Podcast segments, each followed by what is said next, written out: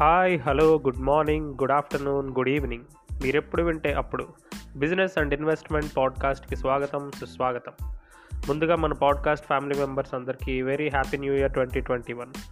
మీరు ఈ న్యూ ఇయర్లో ఏ ఏమేమైతే ఇన్వెస్ట్మెంట్ చేద్దాం అనుకున్నారో ఆ ఇన్వెస్ట్మెంట్స్ అన్నీ కరెక్ట్గా చేసి చాలా మంచి రిటర్న్ సంపాదించాలని కోరుకుంటున్నాను. లాస్ట్ వీక్ మ్యూచువల్ ఫండ్ ఎపిసోడ్లో పార్ట్ టూ రిలీజ్ చేశాను కదా. అందులో మన ఫ్యామిలీ మెంబర్స్ కొన్ని కొన్ని డౌట్స్ అడిగారు. సో ఆ డౌట్స్ అన్నీ నేను కన్సాలిడేట్ చేసి ఒక క్వశ్చన్ ఒక క్వశ్చనైర్ ఫామ్ కింద క్రియేట్ చేశాను. సో అవి ఏంటో తెలుసుకుందాం ఇప్పుడు. సో ఫస్ట్ క్వశ్చన్ వచ్చేసి ఇలా అడిగారండి. సో ఈ ఎగ్జిట్ లోడ్ అనేది అన్ని ఫండ్స్కి ఉంటుందా అని చెప్పి అడిగారు. సో ఎగ్జిట్ లోడ్ అనేదండి యూజువల్గా క్లోజ్డ్ హండెడ్ మ్యూచువల్ ఫండ్స్లో మాత్రమే ఉంటుంది. So closed ended mutual fund open ended mutual fund అని రెండు ఉంటాయి. ఓపెన్ ఎండెడ్ మ్యూచువల్ ఫండ్లో వచ్చేసి ఎలాంటి ఇష్యూస్ ఉండవు. క్లోజ్డ్ హండ్రెడ్ మ్యూచువల్ ఫండ్ ఏంటంటే అవి స్పెసిఫిక్ టర్మ్ ఉంటుంది దానికి. ఒక త్రీ ఇయర్స్ అను ఫైవ్ ఇయర్స్ అను సిక్స్ ఇయర్స్ అను ఒక టర్మ్ ఉంటుంది. సో ఈ క్లోజ్డ్ ఎండెడ్ మ్యూచువల్ ఫండ్లో ఏంటంటే మనం ఇనీషియల్గా రిజిస్టర్ చేసుకోవాలంటే ఐ మీన్ కొనాలనుకోండి ఆ మ్యూచువల్ ఫండ్ని ఆ ఫండ్ హౌస్ ఏదైతే ఆ క్లోజ్డ్ హండ్రెడ్ మ్యూచువల్ ఫండ్ని స్టార్ట్ చేస్తుందో వాళ్ళు పేపర్ యాడ్ కానీ నార్మల్ అడ్వర్టైజ్మెంట్స్ ఇస్తారు. ఈ పలానా ఎన్ఎఫ్ఓని మేము రిలీజ్ చేస్తాం అని చెప్పి అంటారు. ఈ ఎన్ఎఫ్ఓ అంటే న్యూ ఫండ్ ఆఫర్ అనమాట అంటే ఒక ఫండ్ మేము ఆఫర్ చేస్తున్నాము. మేము మీకు కావాలంటే కొనుక్కోండి అని చెప్పి అంటారు. దాన్ని న్యూ ఫండ్ ఆఫర్ అంటారు. సో దానికి ఏంటంటే స్పెసిఫిక్ టైం పీరియడ్ పెడతారు. ఒక ఫిఫ్టీన్ డేస్ అని వన్ మంత్ అని పెట్టి ఈ వన్ మంత్లో మీరు కొనుక్కోండి అని చెప్పి అంటారు. మనకి ఇంట్రెస్ట్ ఉంటే మనం కొనుక్కోవచ్చు. దానికి ఏంటంటే ఇనీషియల్గా సేమ్ ఫిక్స్డ్ డిపాజిట్లానే ఒక త్రీ ఇయర్స్ ఫైవ్ ఇయర్స్ ఉంటుంది. వాళ్ళు చెప్పిన టైం టైం ఫ్రేమ్ ప్రకారం మనకి నచ్చితే మనం ఇన్వెస్ట్ చేయొచ్చు. ఒకవేళ ఆ ఫండ్ ఫైవ్ ఇయర్స్ ఉన్నదనుకోండి ఆ ఫైవ్ ఇయర్స్ కంప్లీట్గా మన ప్రిన్సిపల్ అందులో ఉంచాలన్నమాట. సో ఇంట్రెస్ట్ అనేది ఇంట్రెస్ట్ ప్లస్ ప్రిన్సిపల్ అనేది ఫైవ్ ఇయర్స్ తర్వాతే మనకు వస్తుంది. ఒకవేళ మీకు కానీ ముందర రావాలని కావాలి అవసరం వచ్చింది అనుకోండి ఎమర్జెన్సీ కింద ఒక త్రీ ఇయర్స్లోనో ఫోర్ ఫోర్ ఇయర్స్లోనో అప్పుడు ఏంటంటే ఎగ్జిట్ లోడ్ అనేది ఉంటుంది. ఆ ఎగ్జిట్ లోడ్ అనేది పే చేసి తీసుకోవాల్సి ఉంటుంది అనమాట సో అందుకనే దీన్ని క్లోజ్డ్ హండ్రెడ్ మ్యూచువల్ ఫండ్ అంటారు.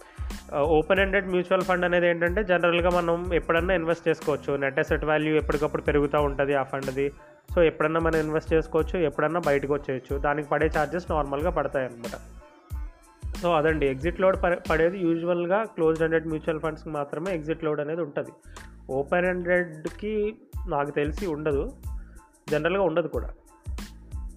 సో నెక్స్ట్ క్వశ్చన్ వచ్చేసి మోడ్ ఆఫ్ ఇన్వెస్ట్ ఇన్వెస్ట్మెంట్ అనేది ఎస్ఐపిలో చేయాలా? లేదా లంసంలో చేయాలా అని చెప్పి అడిగారు. ఇది కొంచెం ట్రిక్కీ క్వశ్చన్ అండి. ఎందుకంటే ఇది కంప్లీట్గా మార్కెట్ సిచ్యువేషన్ మీద డిపెండ్ అవుతుంది. ఫర్ ఎగ్జాంపుల్ మార్కెట్స్ అనేవి ఆల్రెడీ ఇన్ఫ్లేట్ అయి ఉన్నాయి. అంటే హై ప్రైజెస్లో ఉన్నాయి అని అనిపిస్తే ఎస్ఐపి చేసుకోవడం బెస్ట్ ఆప్షన్ అదే మార్కెట్ చీప్ ప్రైస్లో ఉన్నది అని మీకు అనిపిస్తే లంసమ్ చేసుకోవడం బెస్ట్ ఆప్షన్ ఇలా నేను సింపుల్గా ఇది హెవీ ఐ మీన్ ఇన్ఫ్లేట్ అయ్యి ఉంటే ఎస్ఐపి చేసుకోవాలి మార్కెట్స్ చీప్గా ఉంటే లంసం చేసుకోవాలి అని ఒక స్టేట్మెంట్లో నేను పూర్తి చేయను ఎక్స్ప్లెయిన్ చేస్తాను. ఇప్పుడు మీకు ఎందుకు అనేది లాజిక్ ప్రకారం. సో ఎస్ఐపి అనేది ఏంటి? మనం ఎవ్రీ మంత్ కొంత కొంత మనీ యాడ్ చేసుకుని మ్యూచువల్ ఫండ్లో పలానా యూనిట్స్ కొనుక్కుంటాం.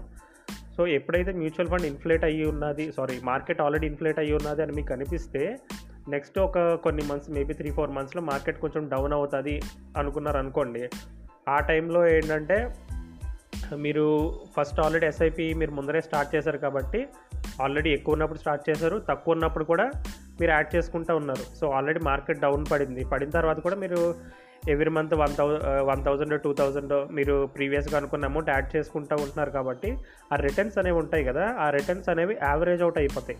ఎందుకంటే నెట్ అసెట్ వాల్యూ ఇనీషియల్గా కొన్నప్పుడు ఎక్కువ ఉంటుంది. మార్కెట్ పడినప్పుడు నెట్ అసెట్ వాల్యూ తగ్గిపోతుంది. తగ్గిపోయిందంటే మీనింగ్ ఏంటి? సో మీరు ఎక్కువ ఉన్నప్పుడు కొన్నారు తక్కువ ఉన్నప్పుడు కూడా ఎస్ఐపి రూపంలో కొన్నారు. సో మీకు యావరేజ్ నెట్ అసెట్ వాల్యూ వచ్చేస్తుంది అనమాట యావరేజ్ అనేవి. యావరేజ్ అనేవి వచ్చేసరికి ఏమవుతుంది? మీ అట్ ది ఎండ్ ఆఫ్ మీకు three years period four years period five years period అప్పటికి మీ రిటర్న్స్ అనేవి కూడా యావరేజ్ అవుట్ అయిపోతాయి. సో అందుకని మార్కెట్ ఎప్పుడైనా మీకు ఓవర్ వాల్యూడ్గా ఉన్నది అని అనిపిస్తే ఎస్ఐపి చేసుకోవడం చాలా బెస్ట్. అండ్ uh, ఇనీషియల్గా మీరు ఇప్పుడిప్పుడే uh, ఫస్ట్ ఇన్వెస్ట్మెంట్ చేస్తున్నారు అనుకున్నప్పుడు కూడా ఎస్ఐపి చేసుకోవడం బెస్ట్ ఎందుకంటే మీకు ఒక ఐడియా ఉంటుంది మీరు రెగ్యులర్గా uh, మీరు ఇంత అమౌంట్ ఇన్వెస్ట్ చేసుకోగలను అన్నప్పుడు ఎస్ఐపి అనేది బెస్ట్ ఆప్షన్ అవుతుంది. Next lump sum investment lump sum అనేది మార్కెట్స్ పడినప్పుడు ఇన్వెస్ట్ చేయాలి అని నేను ఎందుకు అన్నానంటే రీసెంట్గా కరోనా వైరస్ స్టార్ట్ అయినప్పుడు మార్కెట్స్ అనేవి చాలా ఘోరంగా పడ్డాయి. ట్వంటీ థర్డ్ మార్చ్లో ఆ పల twenty third March twenty twenty డేట్న market Nifty అనేది seven thousand six hundred and ten పాయింట్స్కి పడిపోయింది. అంటే ఫిబ్రవరిలో ట్వెల్వ్ థౌజండ్ ప్లస్ ఉండేది. ఆ March twenty third twenty ఫోర్త్కి seven thousand six hundred and ten పాయింట్స్కి పడింది. మీకు తర్వాత ఏంటంటే మార్కెట్ ఎలాగో పెరుగుతుంది. బిజినెస్ అనేది రన్ అవుతుంది లాజిస్టిక్స్ అనేవి రన్ అవుతాయి గ్రోత్ అనేది ఉంటుంది ఇండస్ట్రీలో సో ఏంటంటే మీకు ఫ్యూచర్ అనేది క్లారిటీ ఉన్నది కాబట్టి నెక్స్ట్ ఎలాగో ఇప్పుడు వెంటనే కాకపోయినా కనీసం ఒక వన్ ఇయర్ టూ ఇయర్స్ తర్వాత గ్యారంటీ సన్సెక్స్ నిఫ్టీ అనేది పెరుగుతుంది అని మీకు నమ్మకం ఉంటుంది కాబట్టి ఇప్పుడు మీకు కంపెనీస్ అన్ని చీప్ వాల్యుయేషన్లో దొరికేసినాయి ఆ టైంలో ఆ మార్చ్ లాస్ట్ టూ వీక్స్లోని చాలా చీప్ వాల్యుయేషన్లో దొరికినాయి. అలాంటి టైంలో ఏంటంటే మీ దగ్గర ఉన్న ఫైవ్ ల్యాక్స్ కానీ సిక్స్ ల్యాక్స్ కానీ ఎంత ఉంటే అంత lump sum amount fifty thousand one lakh ఎంత ఉంటే అంత ఇన్వెస్ట్ చేసేసారనుకోండి ఇప్పుడు రీసెంట్ డేట్కి అంటే ఈరోజు జా జనవరి సిక్స్త్ ట్వంటీ ట్వంటీ వన్ ఈ రోజుకి మీరు నిఫ్టీ చూసుకున్నట్టయితే పద్నాలుగు వేలు ఉన్నది. పద్నాలుగు వేలు ప్లస్ ఉంది యాక్చువల్గా సో పద్నాలుగు వేలు అని మనం తీసుకున్నా సరే అప్పుడు ట్వంటీ థర్డ్ మార్చ్ ఎంత ఉంది? సెవెన్ థౌజండ్ సిక్స్ టెన్ ఈరోజు పద్నాలుగు వేలు. అంటే ఎయిటీ ఫోర్ పర్సెంట్ ఇంక్రీజ్ అయ్యింది. ఆ మార్చ్లో నుంచి. అంటే మీరు వన్ ల్యాక్ ఇన్వెస్ట్ చేశారనుకోండి ఆ టైంలో ఇప్పుడు అది మీకు one lakh eighty three thousand అవుతుంది అంటే ఎయిటీ త్రీ పర్సెంట్ రిటర్న్ ఇస్తుంది అది సో ఇలాంటి టైంలో ఏంటంటే లంసమ్ అనేది ఇన్వెస్ట్ చేసుకోవడం చాలా బెస్ట్ అనమాట మార్కెట్స్ అండర్ వాల్యూడ్ ఉన్నప్పుడు. సో అది ఆ డెసిషన్ అనేది మీరు తీసుకోండి. ఎస్ఐపిలో తీసుకోవాలి లంసంలో తీసుకోవాలి అట్ అట్ ప్రజెంట్ ఏంటంటే మార్కెట్ ఆల్రెడీ కొంచెం బాగా ఇన్ఫ్లేట్ అయిపోయి ఉన్నది కాబట్టి నా పర్సనల్ ఉద్దేశంలో ఎస్ఐపి చేసుకోవడం కొంచెం బెస్ట్ నెక్స్ట్ క్వశ్చన్ ఇలా అడిగారు. ఏయుఎం గురించి ఒక క్వశ్చన్ అడిగారు. ఏఎంసీ గురించి క్వశ్చన్ అడిగారు. బేసిక్గా డౌట్స్ వచ్చేసి the difference between AUM and AMC AUM and ఏఎంసీకి చాలా డిఫరెన్స్ ఉన్నదండి. యాక్చువల్గా రెండు కంప్లీట్ డిఫరెంట్ ఏఎంసీ అనేది company asset management company for example మూడు ఫండ్స్ ఉన్నాయండి. Mutual fund one mutual fund two mutual fund three mutual fund one వచ్చేసి hundred crores ఫండ్ని manage చేస్తుంది. మ్యూచువల్ ఫండ్ టూ వచ్చేసి వన్ ఫిఫ్టీ క్రోర్స్ మనీని మేనేజ్ చేస్తుంది. నెక్స్ట్ మ్యూచువల్ ఫండ్ త్రీ వచ్చేసి two hundred crores ఫండ్ని మేనేజ్ చేస్తుంది. సో ఇలాంటి టైంలో ఈ మూడు మ్యూచువల్ ఫండ్స్ని మేనేజ్ చేసే కంపెనీ ఒకటి ఉంటుంది కదా ఒక కంపెనీ కింద ఈ మ్యూచువల్ ఫండ్స్ అనేవి ఆపరేట్ అవుతూ ఉంటాయి. ఆ కంపెనీయే అసెట్ మేనేజ్మెంట్ కంపెనీ అనమాట ఓకేనా? So A M C asset management company కింద ఈ మ్యూచువల్ ఫండ్స్ అనేవి వర్క్ అవుతాయి. ఈ మ్యూచువల్ ఫండ్స్లో ఉన్న ఫండ్స్ ఉన్నాయి చూసారా? ఈ hundred crores one fifty crores two hundred crores. ఆ వాల్యూని అసెట్ అండర్ మేనేజ్మెంట్ అంటారు. అంటే mutual fund one asset under management ఎంత అని అడిగితే వంద కోట్లు అని. అంటే ఆ మ్యూచువల్ ఫండ్ వన్ అనేది హండ్రెడ్ క్రోర్స్ ఫండ్ని మేనేజ్ చేస్తుంది అని. అంటే పబ్లిక్ నుంచి కలెక్ట్ చేసిన హండ్రెడ్ క్రోర్స్ మనీని మ్యూచువల్ ఫండ్ వన్ మేనేజ్ చేస్తుంది. ఆ మనీనే అసెట్ అండర్ మేనేజ్మెంట్ అంటారు. అదే మ్యూచువల్ ఫండ్ టూకి మ్యూచువల్ ఫండ్ త్రీకి కూడా. Mutual fund two A U M one fifty crores mutual fund three A U M వచ్చేసి టూ హండ్రెడ్ క్రోర్స్ అనమాట సో ఇదండి ఏయుఎంకి ఏఎంసీకి డిఫరెన్స్ నెక్స్ట్ క్వశ్చన్ ఇలా అడిగారు మ్యూచువల్ ఫండ్లో direct fund and regular fund అంటే ఏంటి? వాటి వల్ల రిటర్న్స్లో ఏమన్నా డిఫరెన్స్ వస్తాయా అని అడిగారు. రిటర్న్స్లో అండి డిఫరెన్స్ వస్తాయి. ఎందుకంటే డైరెక్ట్ ఫండ్ అనేది for example H D F ఒక ఎగ్జాంపుల్ ద్వారా చెప్తాను మీకు క్లియర్గా అర్థమవుతుంది. హెచ్డిఎఫ్సి దగ్గర ఒక నాలుగైదు మ్యూచువల్ ఫండ్స్ ఉన్నాయండి. మీరు అందులో ఒక మ్యూచువల్ ఫండ్ కొందాం అనుకున్నారు. మీరు త్రూ బ్రోకర్ కొన్నారనుకోండి త్రూ జెరోదా కానీ త్రూ ఈడల్ వైజ్ కానీ త్రూ మోతీలాల్ ఒస్వాల్ కానీ అలా ఏదైనా త్రూ బ్రోకర్ సైట్ నుంచి మీరు మ్యూచువల్ ఫండ్ కొంటే అది రెగ్యులర్ ఫండ్ అవుతుంది. అదే మీరు డైరెక్ట్గా హెచ్డిఎఫ్సి సైట్కి వెళ్ళిపోయి ఆ హెచ్డిఎఫ్సి సైట్ నుంచి మ్యూచువల్ ఫండ్ కొన్నారనుకోండి డైరెక్ట్గా అది డైరెక్ట్ ఫండ్ అవుతుంది అనమాట సో ఈ రెండింటి వల్ల మీకు రిటర్న్స్లో డిఫరెన్స్ వస్తుంది. ఆ డిఫరెన్స్ ఏంటంటే డైరెక్ట్ ఫండ్లో మీకు ఏదైతే ఛార్జెస్ ఉంటాయో తక్కువ ఉంటాయి. రెగ్యులర్ ఫండ్లో ఛార్జెస్ ఎక్కువ ఉంటాయి. ఎందుకు ఎక్కువ ఉంటాయి అంటే మీరు త్రూ బ్రోకర్ కొంటున్నారు. బ్రోకర్ కొనేసరికి ఏమవుతుందంటే ఆ హెచ్డిఎఫ్సి ఏఎంసీ ఏదైతే ఉందో అసెట్ మేనేజ్మెంట్ కంపెనీ ఏదైతే ఉందో ఈ హెచ్డిఎఫ్సి మ్యూచువల్ ఫండ్ మేనేజ్ చేసేది వాళ్ళు ఏం చేయాలంటే వాళ్ళు నార్మల్గా ఏఎంసీ ఛార్జ్ అనేది కట్ చేసుకుంటారు. And at the same time through broker మీరు కొన్నారు కాబట్టి ఆ బ్రోకర్కి కమిషన్ పే చేయాలి కదా.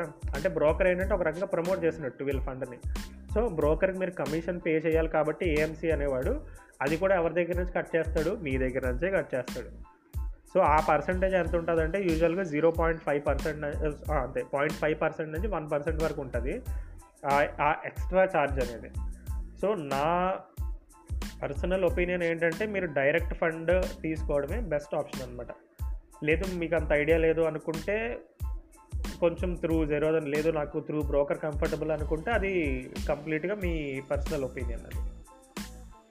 నెక్స్ట్ వచ్చేసి మ్యూచువల్ ఫండ్లో ట్యాక్స్ బెనిఫిట్స్ ఉంటాయా అని చెప్పి క్వశ్చన్ అడిగారు. ఆ ఉంటాయండి. బట్ ఏంటంటే జనరల్గా మ్యూచువల్ ఫండ్స్ ఉంటాయి కదా వాటి ద్వారా ట్యాక్స్ బెనిఫిట్స్ అనేవి ఉండవు. మ్యూచువల్ ఫండ్స్లో ఒక సెపరేట్ కేటగిరీ ఉన్నది. ఆ కేటగిరీ ఏంటంటే ఈఎల్ఎస్ఎస్ మ్యూచువల్ ఫండ్స్ అంటారు. ఈ ఈఎల్ఎస్ఎస్ అంటే ఏంటంటే equity linked savings scheme so ఈ ఈఎల్ఎస్ఎస్ మ్యూచువల్ ఫండ్స్లో ఏ ఏ అయితే ఫండ్స్ ఉన్నాయో ఆ ఫండ్స్లో మీరు ఇన్వెస్ట్ చేస్తే అవి మీకు ట్యాక్స్ బెనిఫిట్లో చూపించుకోవచ్చు.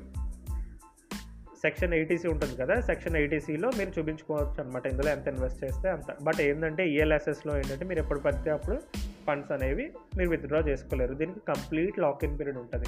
అది త్రీ ఇయర్స్ సో కంప్లీట్గా త్రీ ఇయర్స్ ఆ ఫండ్స్లోనే ఇన్వెస్ట్ చేయాలి. మీరు అందులోంచి బయటికి తీయలేరు. సో అది ఈ- అంటే ఎఫ్డీ టైప్ అనమాట కానీ ఎఫ్డీకి ఏంటంటే మీరు ఛార్జ్ అనేది ఉంటుంది. ఈఎల్ఎస్ఎస్కి ఏంటంటే మీరు కంప్లీట్గా ఉంచేసేయాలి. ఇంక మళ్ళీ తీయలేరు అనమాట నెక్స్ట్ క్వశ్చన్ వచ్చేసి ఇలా అడిగారు. జనవరి అండ్ ఫిబ్రవరిలో మార్కెట్స్లో కరెక్షన్స్ వస్తాయా అని అడిగారు. ఇది క్వశ్చన్ కొంచెం డిఫరెంట్గా ఉందండి. ఎందుకంటే నేనే కాదు ఎవరూ చెప్పలేరు ఎప్పుడు మార్కెట్లో కరెక్షన్ వస్తుందని. టు బీ ఫ్రాంక్ అది. బట్ ఏంటంటే జనరల్గా ఇప్పుడు నా పర్సనల్ ఒపీనియన్ ప్రకారం మార్కెట్స్ ఆల్రెడీ ఇన్ఫ్లేట్ అయ్యి ఉన్నాయి చాలా వరకు. ఎందుకంటే కో కోవిడ్ వల్ల చాలామంది ఎఫెక్ట్ అయ్యారు. మార్కెట్స్ పడినాయి దాని తర్వాత బాగా రైజ్ అయినాయి. రీసెంట్గా వ్యాక్సిన్ వస్తుంది. అప్పుడు డ్రై రన్ కూడా స్టార్ట్ చేశారు ఇండియాలోని. సో ఇవన్నీ ఏంటంటే పాజిటివ్ న్యూస్. పాజిటివ్ న్యూస్ రావడం వల్ల మార్కెట్స్ చాలా బాగా రియాక్ట్ అయ్యాయి. చాలా ఇన్ఫ్లేట్ అయినాయి కూడా అన్నాయి నా పర్సనల్ ఫీలింగ్. సో కరెక్షన్స్ వస్తాయా అంటే నా పర్సనల్ ఫీలింగ్లో చిన్న కరెక్షన్ రావచ్చు బట్ దానికి లాజికల్ రీజన్ చెప్తాను ఎందుకు వస్తుందని. ఇప్పుడు మీరు నా ఇన్స్టాగ్రామ్ పోస్ట్ చూసినట్టయితే అందులో నేను ఒక రీసెంట్గా ఒక పోస్ట్ పెట్టాను. ఫిబ్రవరి ఫస్ట్ని బడ్జెట్ సెషన్ ఉన్నది. సో ఆ బడ్జెట్ సెషన్లో మార్కెట్ రిలేటెడ్ ఏదన్నా కొంచెం బడ్జెట్ అలొకేషన్స్లో కొంచెం మిస్ మ్యాచ్ అయినా ఏమన్నా కొంచెం కొన్ని సెక్టర్స్కి ఆ బడ్జెట్ అలొకేషన్ సరిగ్గా చేయకపోయినా మార్కెట్స్ అనేవి దానికి తగ్గట్టు రియాక్ట్ అవుతాయి. సో ఫిబ్రవరి ఫస్ట్ బడ్జెట్ సెషన్ వరకు ఐ మీన్ బడ్జెట్ సెషన్ ముందర ఒక వన్ వీక్ వరకు వన్ వీక్ నుంచి ఆ బడ్జెట్ సెషన్ వరకు కొంచెం మార్కెట్స్ లైట్గా వాలటైల్ ఉండొచ్చు. ఆ టైంలో ఎవరైతే ట్రేడర్స్ ఉన్నారో వాళ్ళు కొంచెం జాగ్రత్తగా ఇన్వెస్ట్ చేసుకోమని నేను చెప్తున్నాను.